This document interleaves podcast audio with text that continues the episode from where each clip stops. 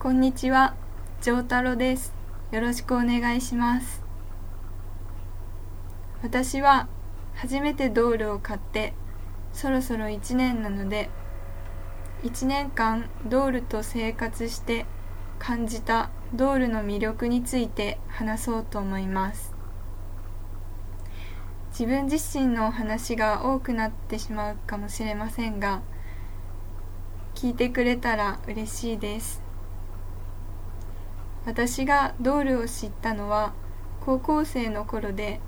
通販サイトでいろいろ見ているうちにドールを見つけました。とても欲しくなったのですがその頃は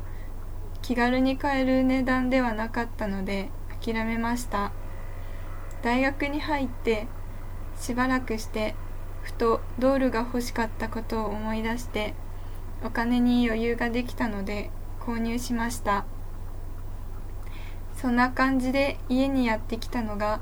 画像左の えっくすきゅーとふぁみりー Alice's Tea Party。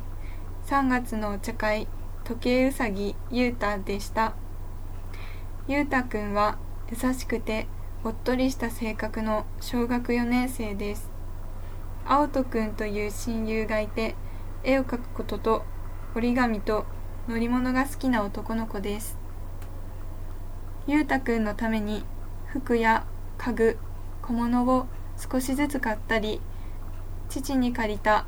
一眼のカメラで写真を撮ったりしているうちに気になっていた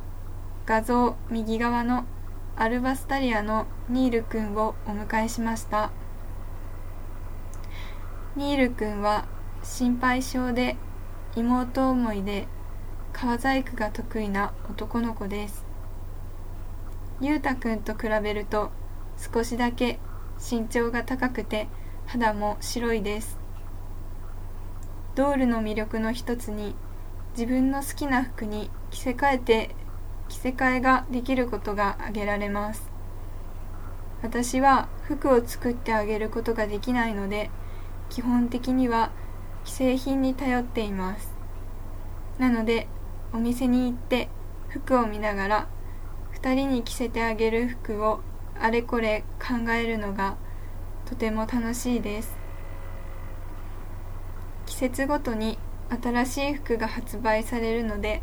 服が作れなくてもいろいろなコーディネートを楽しむことができます。ドールといえばやはりお部屋を作ってあげたくなります。私は床と壁を自分で作ってそこに家具をいくつか置いて部屋を作りました。家具や小物はドールのお店や100円ショップガチャガチャ食玩などでミニチュアのものを集めています。服と合わせて家具や小物を変えるのも楽しみの一つです。服と部屋ができたら写真を撮ります。2人の素体であるピュアニーモは関節がしっかりしていていろいろなポーズをさせても自立してくれます。ポーズは自由自在とまでは言えませんがある程度自由に動かすことができるので自分の好きなポーズをさせてあげることができます。小物などを持たせたりハンドパーツを変えて手のポーズを変えてみたりといろいろ工夫しながら写真を撮っていたらあっという間に時間が過ぎてしまいます。たくさん撮った写真をパソコンで見てお気に入りの画像を何枚か選んでその画像を加工するのがまた楽しいです。ドールに興味がある人がいたらぜひ SNS とかで検索して見てみてくださいかわいいドールがたくさん出てきます